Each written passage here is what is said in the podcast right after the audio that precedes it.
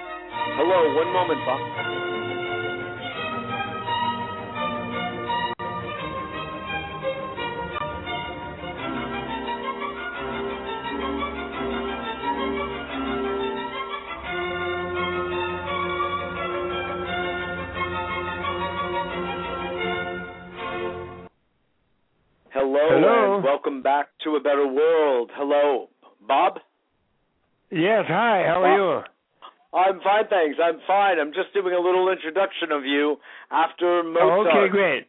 Okay, all right. Wonderful. I'm glad you're there. Wonderful. Here, yeah. Hold on one moment. This is Mitchell J. Rabin for A Better World. Thanks so much for joining us. Today we're going to have another very interesting show. We have invited to be our guest for the hour the author of Why the Dalai Lama Matters, His Active Truth as the Solution for China, Tibet, and the World, Robert Thurman. Robert Thurman, as many of you know, is professor of Indo-Tibetan Studies at Columbia University, and he'll be with us today, as I mentioned, to discuss the Dalai Lama, who he is, who he and what he represents, and the impact that the Dalai Lama has had and can have on world politics and on world planetary well-being. Robert Thurman has been noted in the New York Times Magazine as, quote, the Dalai Lama's man in America, and having been named by Time Magazine as one of the 25 most influential Americans. Another few words about our guest today. Robert has cultivated a worldwide awareness of Tibet through his writing and translation of important Buddhist texts and his activism. Robert Thurman is the co-founder with Richard Gere of Tibet House U.S. and currently serves as the president of its board of trustees. Robert has dedicated his life to the study and preservation of Tibet's cultural heritage and is the first American ever ordained as a Tibetan monk. All this, along with his 45-year-old friendship with the Dalai Lama, makes him the perfect voice for Tibet and its quest for freedom. Robert Thurman is also the president of the American Institute of Buddhist Studies, a nonprofit affiliated with the Center for Buddhist Studies at Columbia University, where he has been a tenured professor for many, many years. So, Robert Thurman, welcome to A Better World. It's a pleasure to have you. Well, thank you, Mitchell. It's a pleasure to be with you. I'm so glad. You know, I don't know if you recall, there's no reason you should, but we actually met back in the early 1980s at a Tibetan medicine seminar that you were doing the translation for Dr. Yeshi Danden, at that time His Holiness's personal physician. So I had the pleasure of meeting you. I remember that. I do remember, but we didn't follow up after that, but I remember that time. Was that at Omega? No, actually, it was in a little loft down on Houston Street. Oh, wow, yes. In the West Village. It was a very informal setting. Yeah, yes. So anyway, we've had the pleasure of meeting each other many times ever since at the Tibet House and the Tibet House auctions and the like. But I'm very glad to have you. Well, I'm glad you come to them. We need people to come. Wonderful. We have another one on December 6th.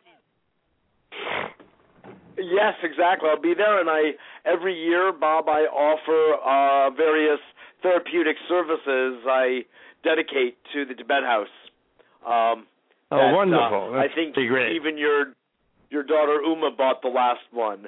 So Oh, good. Wonderful. For a session.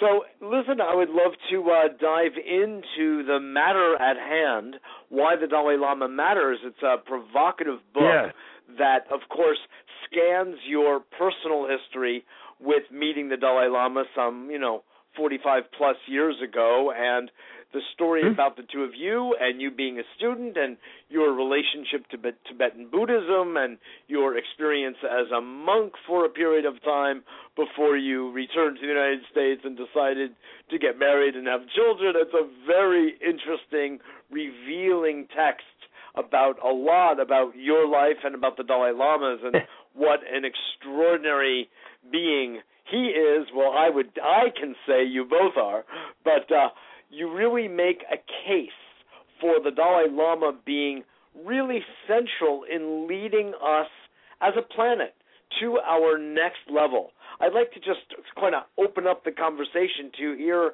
what it is you would like us, the audience, to really grasp from these points that you're making here.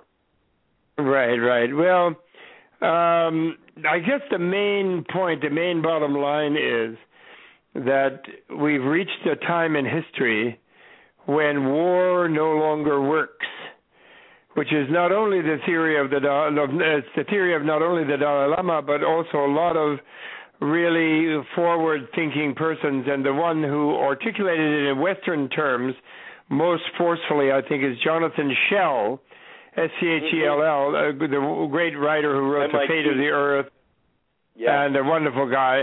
And he wrote a book called The Unconquerable World, Power, Nonviolence, and the Will of the People, in which he draws only from Western sources, including people like von Clausewitz, the Prussian theorist of 19th century theorist of war, and not from Gandhi and not from Dalai Lama, just from Western sources, especially basing his work on his observation of the current situation and on the Eastern European Velvet Revolution, how they got rid of the Russian occupation without firing a shot, finally. And he proves that war doesn't work, basically his thesis being that modern warfare, the equipment of modern warfare, the weapons are so powerful now that no one can win it, that the winner loses their environment and they lose the air and they become radioactive because it's a mutual assured destruction type of thing, partly, and also partly because everybody knows everything because of the internet and the transparency and the traveling all over the world by everybody. So governments that want to do war, irresponsible leaders who want to make wars, have a hard time demonizing some other race or nation or something. It's still doable a little bit, but it's very harder for them because people know that other people are really human. It's weakening as the whole idea of creating like the Soviet monster, the way the United States government did many years ago. To demonize is not the same thing anymore because of that transparency. That's right. So there still is, unfortunately, a bit of it about the Muslims and by the Muslim extremists about everybody else. But, here and there, those are the worst cases. And some other cases in India, too, between Hindus and Muslims, even between Buddhists and Muslims in Burma and Sri Lanka. But it's harder, and basically, globally, it can't be done. So that is the thesis. Now, within that context that the world has to learn and figure out how to solve conflict, which will not go away, through dialogue, through compromise, through negotiation, through arbitration, and violence, war-type violence becomes undoable. In that context, the Dalai Lama becomes a very critical world leader who has spoken out from the beginning of his life, and actually for many lives, against violence from a Buddhist point of view and a nonviolence point of view, has demanded, has argued, has pleaded for Tibet to become a zone of nonviolence, an ahimsa zone, would demilitarize completely to create a buffer between the big powers of India and China and Russia and Iran. And And you know, that this message of his and this crusade of his, nonviolent crusade, responding to the genocide that the Chinese Communist Party is committing and has been committing for half a century in Tibet, with the silent turning away of all the other world powers because of their greed over China and wish to do business with China and fear, probably in India's case. And so this campaign of his is critical for world survival, is my argument. And therefore he is someone who has to be listened to, and he provides a method and a path.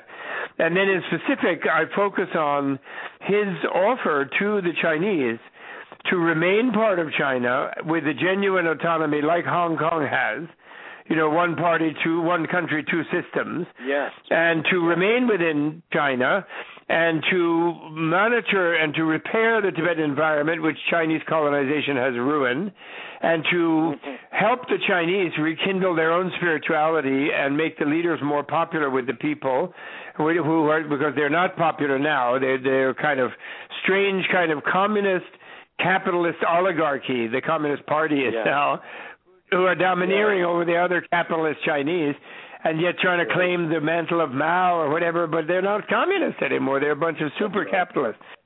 And it's completely silly. And so their only resort is to get into nationalism and threaten Japan and talk about America as their enemy, and eventually they'll be threatening Russia to try to take more land for their people and so on, threatening Philippines and Taiwan and et cetera.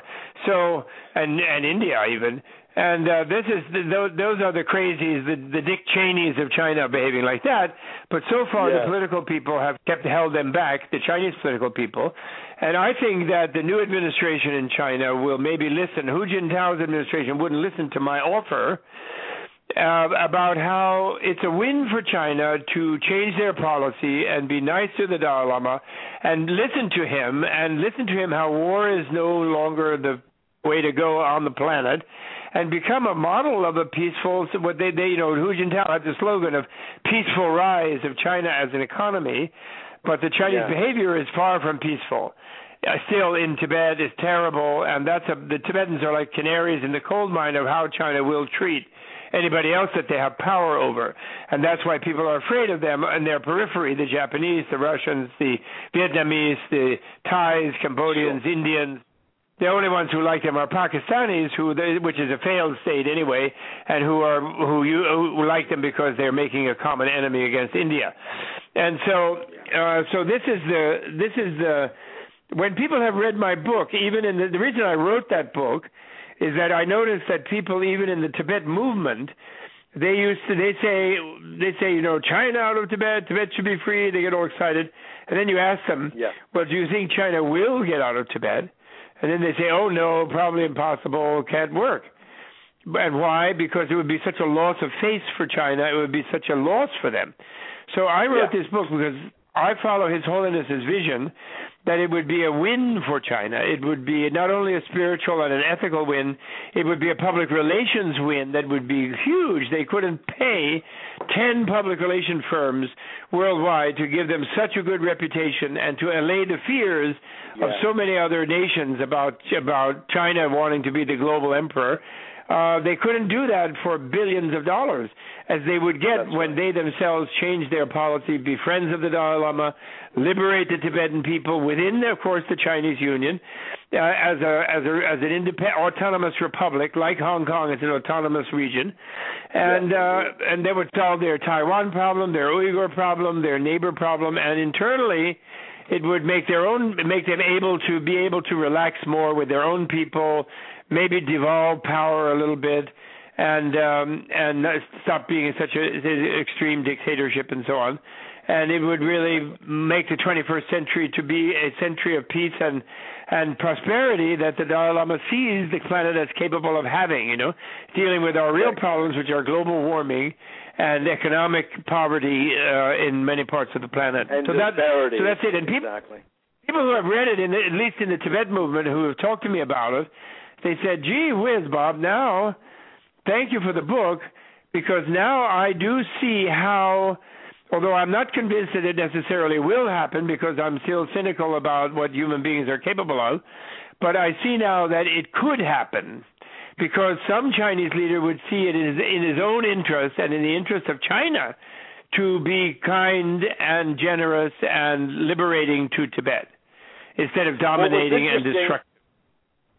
Well, yeah, I totally agree, and I think it's completely brilliant, Bob, to put this offer on the table. One of the things that I think you're highlighting here that many of us really feel we know in our heart and soul is that the dominator model no longer works, and it begs the question, as does about war, did it ever work? And rather than opening that conversation up, let's just agree that war doesn't work, the dominator model no longer works, but an atmosphere across the planet of cooperation among nations, yes, that we're all, if you will, on the same side. It's, you could say, the human side. And we can all prosper together in that way and have games for sure. It could be the Olympics. It could be sports and competitions, but not having to do with threatening each other's survival. So that's right. That's absolutely right. Yeah. Very, now, very. Are you telling me that and of course you... The big thing that expression dominator model relates to the wonderful work of, the Chalice and the Blade. Rian Eisler. Right. And Rian Eisler's wonderful work, the idea of a partnership society where women have equal power to men. Dalai Lama is very much into that. He even constantly talks about how he probably will reincarnate as a woman. He's been more and more saying that lately because he feels that women need a special boost because they're less likely to be violent and knee-jerk freak out men, and they are not of equal power. And actually, I'm a total believer in that all the worst poverty and the worst unrest and the worst unhappiness on the planet is in areas of the planet where the cultures are domineering over women and suppressing of them and forcing them to have too many children and not giving them a voice in the direction of society. And so I totally agree. I'm totally into that. And I just want to say, when you say offer on the table, I just want to be clear that I have no official. I have known His Holiness for 49 years, but I have no official role. I'm not a spokesperson. I'm not designated. He has his own people, and he gives his own thing. Yeah. But the reason I wrote the book is that I think perhaps in a kind of Asian reticence, neither he nor his people who worked for him had put together all of the demands he had made and the offers he had made in his speeches over the years into like a 5-point plan. You know, he had given a 5-point. They did make a 5-point plan in 1987 at the U.S. Congress where they said zone of peace and environmental control and all this. And then he amplified that in the European Parliament in 1988. And he that was what he offered. But he didn't say what he could offer to the Chinese in exchange for that. And it was never put in a kind of white paper or something at the time I wrote that book. And so I felt it was necessary, and I had the book translated in Chinese. I sent it to the secretariat of Hu Jintao, and I have indirect evidence that they might have taken note of it, although they didn't respond to it. And unfortunately, Hu Jintao did not take the offer because, which of course wouldn't have been taken from me, but I mean the plan for the offer was put there. He would have done it from Dalai Lama. But the point is, which is too bad, because if he had done that, I swore in the book that one of the things that he would get, that China would get, is the sitting president of China who changes China's policy to be friendly and favorable to the Dalai Lama and do what he requests for his people, which is to say liberate them on the ground in their daily life, in their culture, in their religion, while keeping protectorate in Tibet and helping repair the damage that they have caused by trying to colonize this 3-mile-high country, which they can't live in anyway. And that person who did that would get a Nobel Peace Prize. I guaranteed it. And I guaranteed it on a reasoning basis, not on I don't give it, unfortunately. The Norwegians give it. But I guaranteed it in that I know that the Dalai Lama himself would nominate and Tutu and all of the awardees, the Nobel Prize laureates would nominate, because they would, and their nomination is the most important to the committee. It was the past laureates, when they all say, that's very powerful committee. Maybe, and then he could let out of jail Liu Xiaobo, who did get a Nobel Peace Prize, the wonderful intellectual who wrote Charter 2008 for China, a democratic China, who has been languishing in prison ever since. And then the Dalai Lama, who would become their citizen openly. There would be three Nobel Prize laureates the Chinese would have: the president, Liu Xiaobo, the intellectual, the Vaclav Havel of China, and the Dalai Lama, who's kind of the Vaclav Havel of the world. Who was a great friend of Vaclav Havel, of course, and is a Vaclav Havel himself. And so I just wanted to be clear that I'm not officially making any offer to anybody. I'm just a professor of religion. I just couldn't stand it that people, even who are supporters of Tibet, had given up in their heart of hearts about the Tibetan cause. And I wanted to show that it was like, but unfortunately, Hu Jintao, and I thought that Hu Jintao, who's been quite harsh against the Tibetans, when he was party boss in Tibet, he was very harsh. But I thought that Hu Jintao could do like Nixon, who was a big anti-communist, and then became the one to go and talk to Mao. I thought that that Hu Jintao, being a big anti-Tibet, could go and brave his own colleagues in the Politburo and in the PLA, Chinese military, and say, I can be tough, but it's much more in our interest to be gentle and peaceful with the Dalai Lama. But then I used to make a joke when I would give speeches about the book, and I would say, if Hu doesn't want our Nobel Peace Prize, we'll have to give it to whoever. I'm sorry, I know it's a silly joke, but that was my joke. Okay, I appreciate silly jokes. I make them all the time. In fact, here's one now. Maybe President Obama could offer his Nobel Peace Prize to the president of China. Since that's a good idea. I think it would be nice to Tibet. I like that. Yeah. After all, even when Obama received it in his speech, if you remember the speech, he said, well, it's very nice, and I like Gandhi, and I want peace, and blah, blah, blah. But my problem is I'm the commander-in-chief, and we're in the middle of two wars. Exactly. But on the other hand, he tried to do that. He got out of Iraq, which was a complete crime to start with, and a hopelessly useless intervention, and a complete waste, and a crime, too, killing so many people. And Afghanistan, where there was some reason initially, but then it turned into also nonsense. He's trying to get out of that. And so, I don't completely abandon Obama as having peace somewhere in his mind, although he might have been a bit captured by our military-industrial complex during the process, one has to say, sadly. I would say that. We are spending the hour with... On the other hand, things are complicated. Let me let everybody know that we are spending the hour with the author of Why the Dalai Lama Matters, His Active Truth as the Solution for China, Tibet, and the World, Robert Thurman. This is Mitchell J. Rabin for A Better World. We are here every Wednesday at 6 p.m. Please continue to join us. We're on television in Manhattan every Tuesday night at 10:30. More information on both at www.abetterworld.com. abetterworld.tv. If you don't get the newsletter yet, please sign up and join our A Better World family. So, yes, Robert, please continue. Well, I forget what I was doing. Okay, well, I would like to pick up on a little section of your book at the beginning, actually, which, by the way, I think it's a fabulous book, and it's really very much a call to action. But you summarized where we are today, I think, very exquisitely, and I'd like to share that with the audience. I'll just read a little passage. We live in an era of extreme contrasts. Technology informs us more than ever, and yet makes us feel weaker and more frightened than before. The art of caring for the sick seems more sophisticated than ever, and yet the food chain is becoming poisoned and the environment polluted.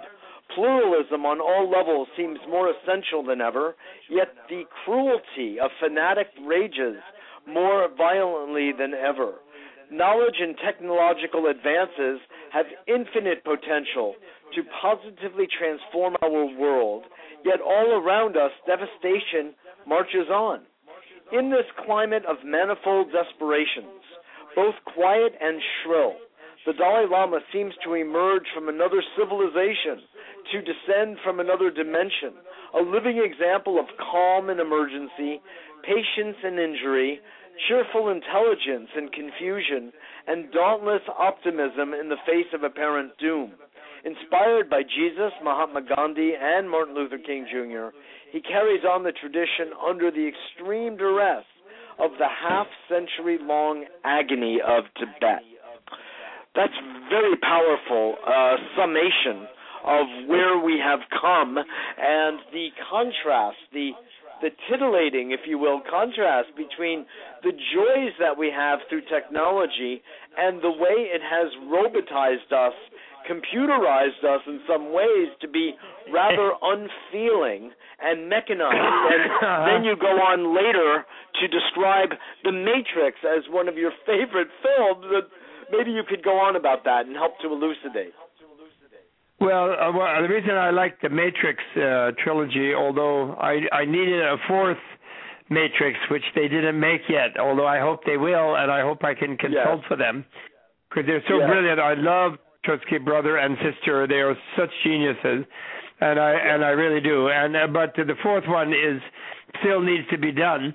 But why I like it is that the plausibility within the sci-fi setup of the program, of the film, of the living in a kind of virtual reality where you can do these extraordinary things when you know that it's a virtual reality.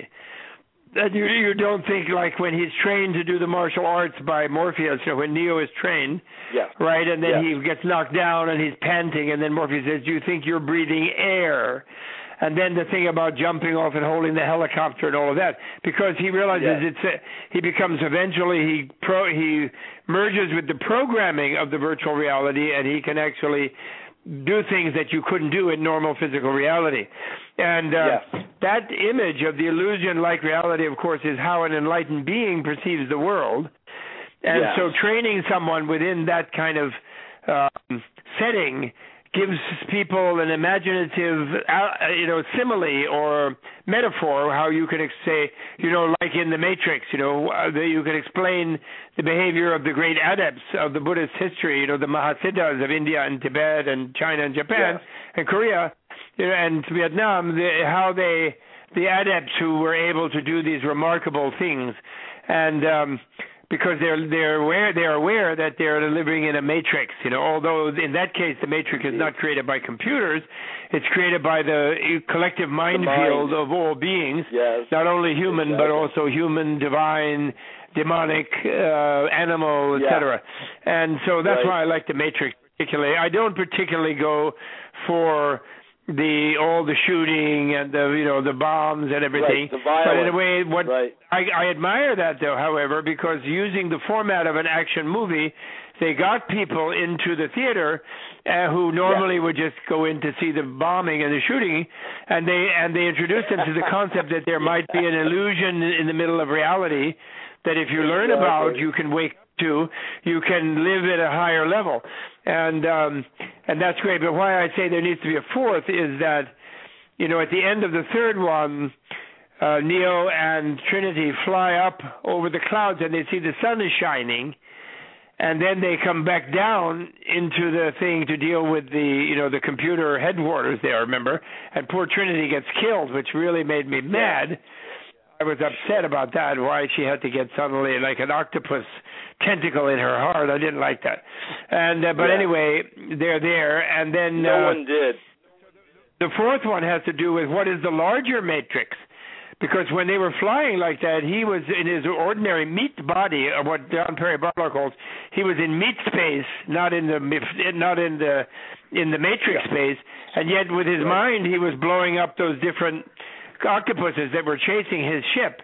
Remember, they were all blowing up on fire, and so he was able to use supernormal powers outside of the Matrix, in the Matrix of life, if you will. Like a siddha, like an adept. Even though he was blind, right. He was flying there. And so that posed the possibility of a film where you would deal with the outer world as a matrix, and he would try to clean up the planet, and you would see to a partnership possibly between the humans and the computers. And that would, to me, would be the possible really great conclusion, triumphal conclusion, like the triumph. You know, it's a triumph at the end of The Lord of the Rings, instead of leaving it kind of inconclusive like they did, where the architect talks to the oracle and he says, how long do you think this peace will last? I don't think it will last between the computers and the people, et cetera, et cetera. Right. And so it's left open-ended, you know, because they want to see it. It could be the consummation. View of life, you know? Right, exactly. Yeah. There is this remaining work to be done within the world of the Matrix, that's all. That's right, that's right.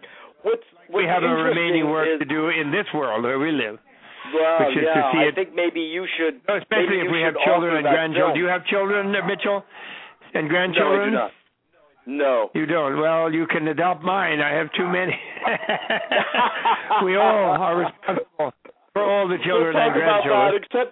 Except that, sort of like the Dalai Lama, I sort of feel that all beings are my brothers and sisters, you know. So I feel like I'm part of the big family. All your grandchildren, that's good. New generation, that's excellent. Right, exactly. I don't limit it to bloodline. Now is the big turning point, and we have to accomplish this in the next decade or two, or we're pretty much doomed, you know, with the global warming and the whole thing. It's really bad. Exactly. We're so much on a precipice, and it's so interesting that of all people that have the way you put it so nicely, Bob, in the book, a cheery intelligence in the face of such hardship and turmoil as we find ourselves in today. The Dalai Lama really is exemplary and really can, per the comments that you made, help through establishing a new relationship with China, between China and Tibet, and China and the Dalai Lama, liberate us in many different ways. If they could only realize that he's their friend, the leaders shouldn't get themselves caught in the Marie Antoinette syndrome, what I call the Marie Antoinette syndrome, of thinking that they can keep their billions, their personal fortunes of billions, right? Wen Jiabao, who was 10 years the prime minister, right, in the last administration in China, you know, they got freaked out about the New York Times when it revealed that his family has amassed $2 or $3 billion personally while he was prime minister, to be worrying about the poor people and how to help the workers and everything. Meanwhile, the family was slurping up billions. And they can't hang on to that with the 1.3 billion poor Chinese who are going to be madder and madder about that, you know. Exactly. So the point is, if they really shift now and go back to spirituality and Buddhism and patronize the Dalai Lama and have him working on their side and have him helping people and also a little bit sharing their power voluntarily while they have their power. Exactly. To share it as a gift. Like Dalai Lama said in the example, he just resigned as head of the government in exile. But it doesn't mean he doesn't still speak for his people, but it means he doesn't have official, controlling, dictatorial voice over the behavior of his government. That's right. You know, that should make it easier for the Chinese. That should make it even easier for the Chinese government to engage him. It's so hard for them to give up power. Like someone like Mugabe he's like a zombie president, you know. The guy's like 90, and he's like ruined the country, and he ruined the currency, and oppressing people in a horrible way, but he just cannot give up power. He's like stuck on it, you know, even though he doesn't even enjoy it. He sits there being paranoid all day, but it's kind of a sickness that people get into, you know? Yeah, exactly. It's a sickness, and that's really the issue we're dealing with. I mean, you know, from a point of view of Buddhist religion, you could say that it's a function of Maya. It's a part of the illusion of life that we're going to hold on to things permanently. And so it's interesting that Buddhist thought, and I really love the way you framed Buddhism very much as science and as psychology, which I have also been doing a long time, not science as much as psychology. And when we look at this, I think I think people are afraid, Bob, of the idea of another religion where maybe you could help to elucidate this for our audience, that the better understanding of Buddhism is not as a religion at all, but you have a wonderful quote from the Dalai Lama that says it's only 1/3 religion, 1/3 science, and 1/3 ethics. Maybe you can expound upon that. Yeah, sure. Well, that is that's correct, and maybe even not even 1/3, maybe 1/6. Although the way I would phrase it now is that Buddhism is a religion for those who, for whatever reason, cannot use the services that Buddhism provides. Actually, I came up lately with a slogan that all religions are, in fact, service industries rather than some sort of domineering organizations that demand allegiance and conformity from people. They're actually supposed to be helping people have a better life.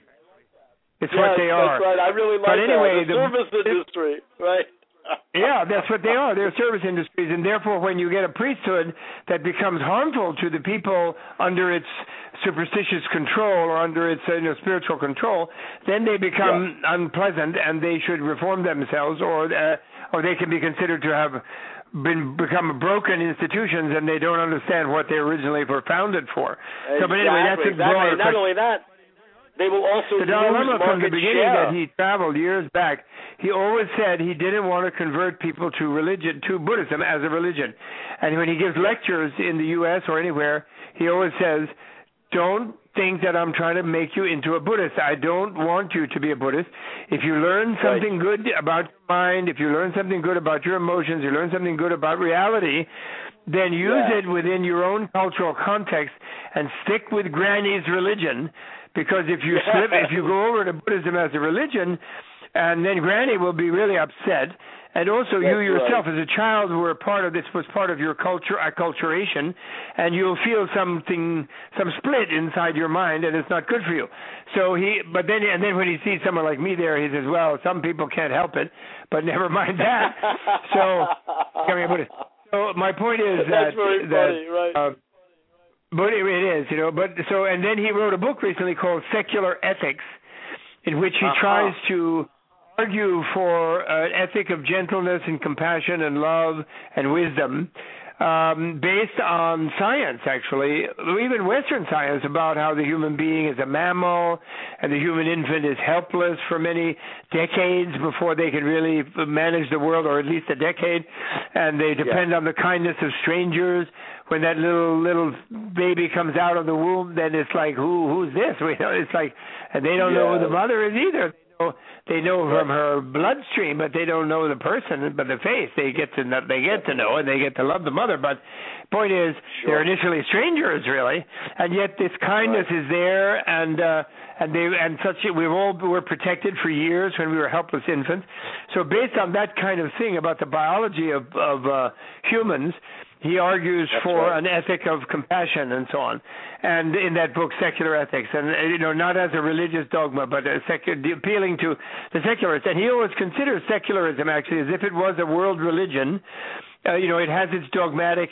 Its prophet is Richard Dawkins, right? Yes, that's the prophet of the secular religion, and Sam Harris and Richard Dawkins and others, and Daniel Dennett, and. They're like a religion, and the Dalai Lama wants to dialogue with them and also get them to really be empirical and rational and not dogmatic materialists, as some of them are, and for all too many of them are. So that's the same thing. And I understand Buddhism that way, that the whole psychology, not only psychology of identity, psychology of positive emotions, psychology of how to cleanse the mind of negative emotions, and then also philosophy, the science of the nature of reality, even more important, and which is actually physics, that means. And Shunyata, the theory of emptiness and relativity, Praticca-samutpada, is actually physics. It's saying the nature of the world is pure relativity. The Buddha preceded Einstein by 2,500 years as far as talking about sheer relativity of reality, and that there is no absolute that dominates or controls the way reality is. And he also predicted the infinite divisibility of the atom, that there's no such thing as an indivisible particle that you can grab hold of and control the universe by manipulating, etc. Quantum physics is only now just so it was very much a precursor of quantum physics from that point of view. Exactly, but he did it without machinery. He did it with the machinery of his own neurons, his own brain, his own mind, hyper aware of every kind of molecular activity in his own body, which is how enlightenment is defined in the super subtle Abhidharma of the Tantrikas. And then I, Mitchell, I can announce on your show, maybe the first time to a large public, that I've, after 45 years of studying Buddhism, I finally realized that the karma theory is an evolutionary biological theory. It's not just some kind of religious, a superstitious thing. Oh, maybe like something like maybe I'll believe in God or I won't. Maybe I'll believe in reincarnation or I won't. It's not something like that. It's something that has a lot of evidence. People remember previous lives. It fits with the law of the conservation of energy, that the energy of mind is conserved. It's become from the beginningless of time, and it goes on endlessly. Therefore, you better get it enlightened where you're going to have a blissful time rather than continue to suffer on the delusion of egotism. And so it's a biological theory which includes the mind as part of nature. If the Darwinians, like Darwin and Buddha met, and Darwin said, you know, we're all descended from monkeys, Buddha would said, sure, man, cool. Not only that, but we all were monkeys. Even you, Mr. Darwin, now you're a nice Britisher with a big beard, but you're a baboon. And so was I. Right. In fact, you still look a bit like one, you know. Right. But no, I understand. This is very interesting. So talk about science. The karma theory is a biological evolutionary theory 2,400 years before Charles Darwin. Yeah, and I insist on that. And they can act like it's just a religious leap of faith and blind faith. They can keep saying that by dismissing the vast amount of evidence that exists for both theoretical and also personal anecdotal evidence that exists for the continuum of lives that we all are. But that dismissal doesn't change reality. It's like that's the way dogmatists always are. They can just say, oh, I don't think so, and I'm not going to accept, I'm not going to look at that because I'm going to dismiss it ahead of time. And that doesn't change reality, you know. That's like an ostrich with his head in the sand, and the butt is out there in the breeze, and, you know, the truck will come and run over it, head in the sand or not. That's right. No, it's very interesting. But wouldn't you say that the law of karma was really explicated in the West, Bob, through the law of cause and effects that we have here? For every action, there's an equal but opposite reaction. Whether it's equal or not, it's still a reaction, right? And that's why, you know, the human being is totally embedded in nature with Darwin's big discovery, and wasn't just, you know, brought by Deus ex machina. Yeah. You know, like the fundamentalist monotheist that Darwin was trying to escape from. But on the other hand, they escaped a little too far by negating the existence of the mind and the existence of the soul as an energetic entity, as an energetic continuum. Right. The point is, it's very, very subtle. That obeys the laws of biology, you're saying, like anything else. Yeah. Right. Yeah, so the mind is involved in the laws of biology, but it's at a level of subtlety that the wetware people haven't gotten to, that's all. That's right. But it's wonderful, and I'm so glad that you announced it here for the first time for people to hear. I am pleased and honored. I have an called The Tibetan Book of Inner Science, which I will eventually finish, hopefully, before I croak, if I stay alive, knock on wood, a few more years. And it's only 20 years late, and this will be one of the chapters. Many of my books are 20 years late, so fret not. We have to develop patience, obviously. So thank you for sharing all of that. Along with laziness. I'd like to ask you a question, kind of a particular question, about His Holiness the Karmapa, and just to kind of delve into for clarity for some people who may not know this or may not be aware of somewhat of what is considered manipulation by the Chinese to, if you will, originate and identify the Karmapa as being of their orientation, distinct from the traditional way the Tibetan culture would identify His Holiness the Karmapa. Could you talk about that? Well, the Karmapa was identified in the traditional way, actually, by Taizitsu Rinpoche and Gelsa Rinpoche and Kongzu Rinpoche. The only one of the four, and initially the Shama Rinpoche agreed to that Karmapa who was found in Tibet, and which then the Chinese also agreed to because they thought they would keep him captured and make him dance to their tune. And then unfortunately, the Shamapa created a controversy in the Kagyu school, Karma Kagyu school, by breaking away from that agreement and saying he didn't agree to it. There was another one, and there's been a kind of schism within that school, unfortunately. But the young Karmapa is marvelous. Urgen Chenle, his name. He lives in Dharamsala. He escaped from China, from Tibet, and on New Year's Day of 2000 of the millennium, and he has been developing and growing stronger and more developed, bringing out his reincarnated knowledge and so forth, writing wonderful books. And I think the Chinese have kind of lost leverage over that, and they're very angry about it, actually. He's he's on their blacklist 100% because he escaped from them after they had accepted him, after they had claimed that so it isn't really the Karmapa that the Chinese are falsely manipulating. It is that their claim that in the future they're going to make the next Dalai Lama.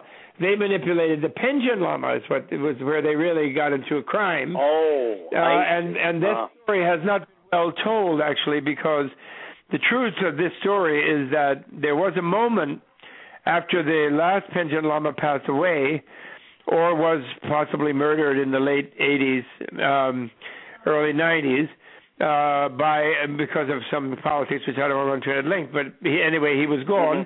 And then the Chinese, to do it properly, the Dalai Lama has to be consulted about any recognition of any Panchen Lama, and they, on back channel, they asked him to think about it and communicate with the committee from the Tashi Lumpo Monastery, the Panchen Lama's monastery, about it, because they wanted to have a real Panchen Lama who the Tibetans would accept as legitimate.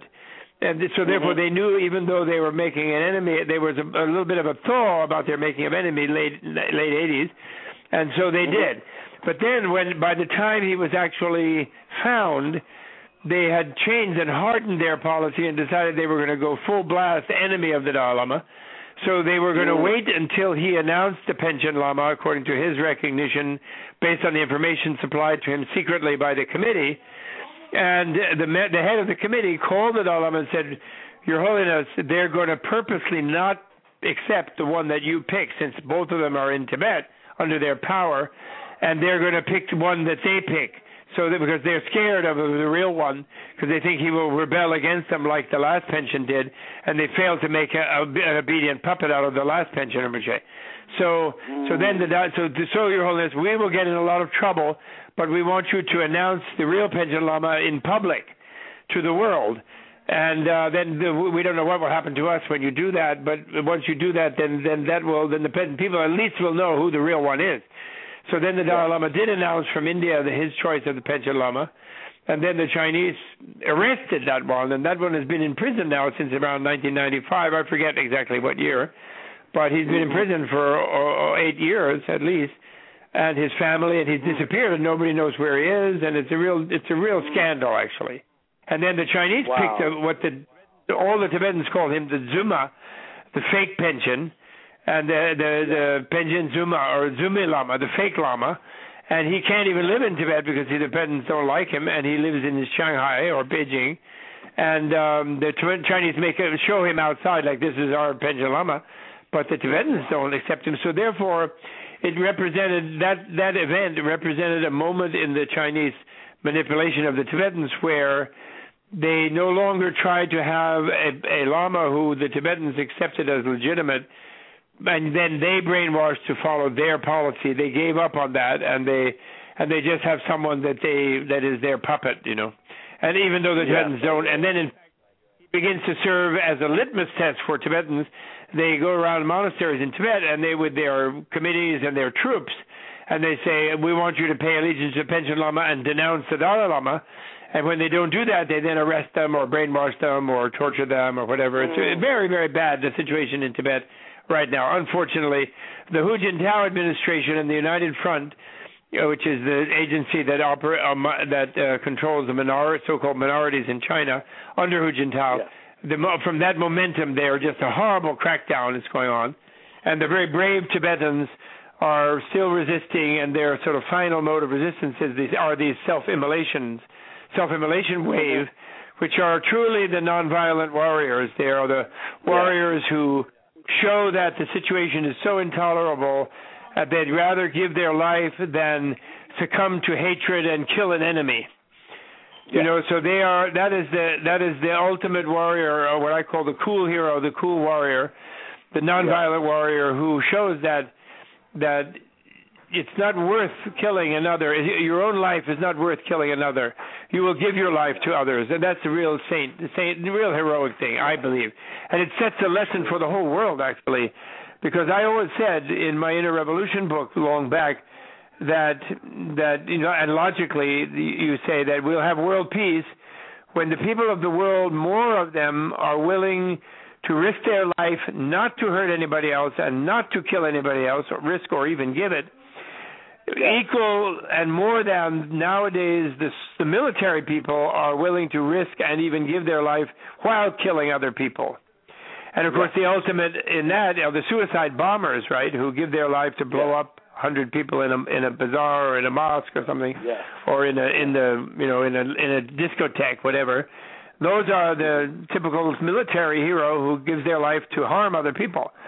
But the Tibetans, they give it not to harm any other people. That's amazing. I'm amazed by them. Exactly. Really, I am. Although I'm horrified too. We all are subliminally. There are even some Buddhists who are all mad about it, and they say this is really bad and this is wrong and blah blah blah. But actually, it's because subliminally it hits our conscience. That these people, there's nothing we can do for these people who are being so badly genocided and persecuted that they're willing to give their own life not to become so angry that they would kill some soldiers or kill some Chinese people. Right. I think that's so admirable. Although if anybody asked me should I do that, I would certainly not. No matter what, it's a very powerful symbol. And, you know, a couple of points can be made here, Bob, that are kind of, let me put it this way. Mm-hmm. On one hand, we very much want to preserve the Tibetan people and the Tibetan culture for very obvious reasons. And also, from a Buddhist point of view, our identity or identification with the varying levels of local custom, of local language, of the country in which we were born, distinct from the more universal perspective. It begs a conversation, if you know what I mean. In fact, I interviewed some monks from the Drepung Monastery at the Tibet House a number of years ago when they were on tour in the United States, and one of the questions I asked was, from the point of view of karma, how do you understand what is going on and proceeding with the Tibetan relationship with the Chinese? Right. I'd love to hear you answer and respond to both of these. Yeah, well, I'm sure they said that it meant that in the individuals, you know, the whole concept of collective karma is kind of complicated, but definitely any individual who gets killed in a class struggle session, in a genocide, in an invasion, an occupation, in a torture to death or whatever, that person did that to some other persons in some other life. There's no doubt. And every Chinese and every Tibetan has been reborn as a Chinese. Every Chinese has been reborn as a Tibetan in the infinite past. Right. And they've been different animals, and they've killed each other, and they've done all this. So it's part of an endless cycle, or rather a beginningless cycle. And they will all completely say that because that's the karma theory. However, the question then becomes not only that is so, but it becomes how to put a stop to that cycle. And precisely the way to put a stop to that cycle is to not seek revenge for what happened to you and to give your own life away rather than feel that it was taken from you and then go and take someone else's life. Be willing to give your own away. And so the Tibetans today, this is why the Dalai Lama nonviolently has responded from the beginning to the Chinese invasion, occupation, genocide. He has. He still says, even though he calls it as a spade, it is a genocide. He usually tries to be polite. He says a cultural genocide, but actually it's a genocide. Because the Chinese have gotten so frustrated, the Tibetans are so, attached to their way of life, their Buddhist way of life, that they are willing to die for it. They realize kind of that they somehow, unless they wipe them out, they're not going to get in a situation where there'll be nobody in the future wanting to claim back their freedom. So unfortunately, it's reached into a kind of extermination side of things, the Holocaust, in short. But still he responds nonviolently, and he wants them to respond nonviolently, and he's frightened himself of the immolations. He would never recommend anybody. The Chinese try to accuse him of doing it. He would never recommend anybody to do it, absolutely never. Mm-hmm. And he even said immediately he didn't think it would be a good idea, it wouldn't be effective, please don't do this. But he must secretly, too, one can't help but admire the heroism of some person who does that without hurting anybody else. It's the key point. Yeah. They can't be called terrorists because they're not hurting other people. Terrorist means you harm an innocent to get at their relation who's your enemy. Do you know what I mean? Who's your fellow soldier. You harm a civilian to get a soldier. Do you know what I mean? Who instead of fighting the soldier. That's terrorism. Yeah. So they're not terrorists because they're not hurting anybody except themselves. And so... Well, of course, they're hurting their own family. He's therefore offering the Chinese friend. He wants to befriend the person who might want to murder him. He wants to befriend the person who has murdered some other people. It's like the Buddha. Buddha went to Angulimala, who was a mass serial murderer, and he said, "Look, stop murdering, and you can even get enlightened if you stop murdering. You will take a lot to undo the karma of the murders you have done. It'll be a big effort for you, but do it now in this life. Don't wait to die 1,000 times in another life for the 1,000 people you murder." Look at Milarepa. If you want an example, look at Milarepa for one, Right? Exactly. So nobody is hating the Chinese in the movement. Some people, if you were there and they came in and shot your children and your lover and your everybody, you might feel some real serious anger, and it would be hard. It would be only the exceptionally developed person not to be able not to do that. But the point is, some of these Tibetan people, His Holiness Dalai Lama and many of his people are developed like that, and some of those others who are not that developed, they are maybe reaching a point in the oppression where they are about to get mad and go and drop a bomb on somebody, and they decide, no, I'm going to do myself in first. I'm going to give myself as a message to them that this is not worth killing each other.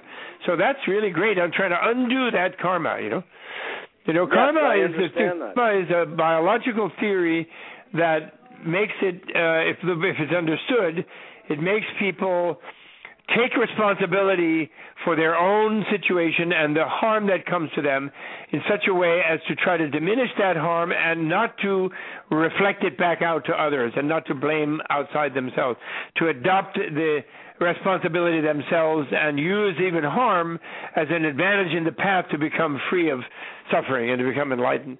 So it's a biological theory that has wonderful spiritual output, in fact, and that's a great theory. Anyway...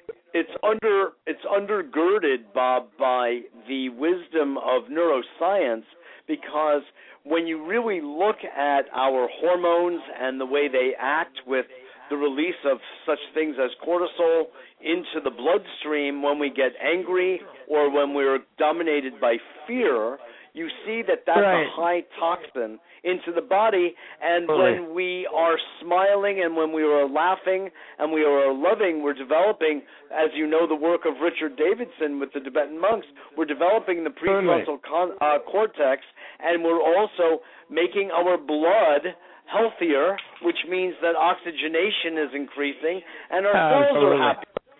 You know what I mean? Yes, so I think Richard and I are giving a on September 17th at NYU together on this point. Excellent. Really great. Oh, excellent.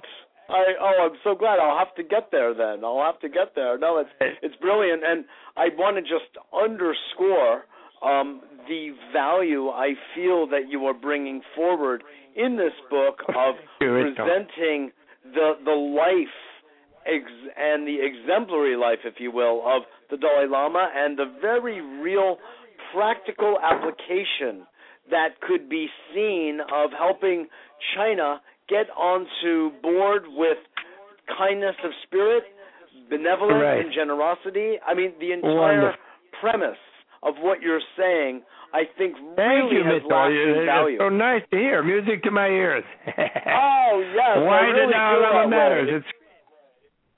Yes. Wonderful. Exactly. Well, Robert Thurman, I could speak with you all night about everything, and perhaps we'll do that over dinner sometime. I would love to. But I want to just thank you so much for being a guest. Thank you, too, and I'm happy to do another show with you anytime you have a gap. Wonderful. Thank you so much. We'll direct people to you your too, book. And all the best to all your listeners and all your friends out there. Are you still out there in Boulder? So much. I'm sorry? Are you still out there in Boulder? No. I'm right here in New York City, but I'll be out in Boulder in a month or two. Yeah. Oh, I see. Okay, good. All right. I'm right here, not far. I'm a stone's throw from the Tibet House. Oh, that's great. Well, I look forward to meeting you down there. We have some events. I have a teaching down there on September, I think it's September 4th, 9th, and around then, you know. So I'll be there. Okay, right, exactly. Take care. I'll be looking for you. Okay, all the best. There's a great exhibit at Tibet House. Have you seen that with the calligraphy, painting the Buddhas with calligraphy? It's unbelievable. No. Is it really? I'll have to meander over there. The longest calligraphic scroll in history, Tibetan calligraphic scroll in history, is there wound up on a table with part of it showing. It's amazing artist, really amazing. Tibetan guy. Oh, beautiful. Okay, all the best, Mitchell, and all the best to all the listeners, okay? Thank you, Bob. Yes, absolutely. Thanks again. Wonderful. Thanks so much. Bye-bye. God bless. Sure. Bye-bye now. Robert Thurman, the author of many, many books, and latest, Why the Dalai Lama Matters, his act of truth, I like that phrase, as the solution for China, Tibet, and the world. This is Mitchell J. Rabin for A Better World. I think this was an opportunity for people to learn something about the nature of what is going on in Tibet. We didn't go into great detail of the suffering of the Tibetan people, but he does so in his book by speaking about a particular man in Tibet, one time a farmer, but the land is basically taken from him by the Chinese. He's driven into this city. He cannot find gainful employment, and even his friend gets enlisted by the Chinese, so he cannot even trust his friend in just normal conversation. This is sort of on-the-ground kind of difficulties and suffering that so many of the Tibetans still in Tibet are going through. Now, of course, there is the diaspora. They have come into different parts of the world, like New York City, and, of course, other places, and have taken up life here. But truly, just like has happened to the Jews, there is a diaspora. The people are living outside their homeland, and there is pain and suffering that goes with it. The premise of this book is to engage the Chinese leadership into a dialogue that would promote peace between the nations. It's not even looking, interestingly, for total separation from the Chinese. It is not. It is looking for running an autonomous state, as Robert Thurman was sharing with us, running an autonomous state with an exact parallel with Taiwan and Hong Kong. So the Chinese are very much able to do that. It is within their own auspices, yet the Tibetan culture can be revived, and the Dalai Lama would become the most prominent spokesperson internationally on behalf of the wisdom and kindness and generosity of the Chinese people, and I should say really governments. And it's truly a solution. I would love to see it manifest, as would Robert Thurman and many, many others. And so It's really a book worth getting hold of. We have it on our website, www.abetterworld.tv. Join our newsletter if you haven't already. I so appreciate your listening to us every week. It's a pleasure to have you. Please send an email with your responses and comments to me directly at mjr@abetterworld.net. That's my initials, mjr@abetterworld.net. Again, thanks for joining us, and I look forward to seeing you all next week. We'll be broadcasting on location in the Canadian Rockies. Michael Tellinger will be our guest, as well as Natasha Kolasar, the director of Ideal, and Gilles Aino, who is their musical director. So tune in, and you'll have a wonderful time. Bye-bye.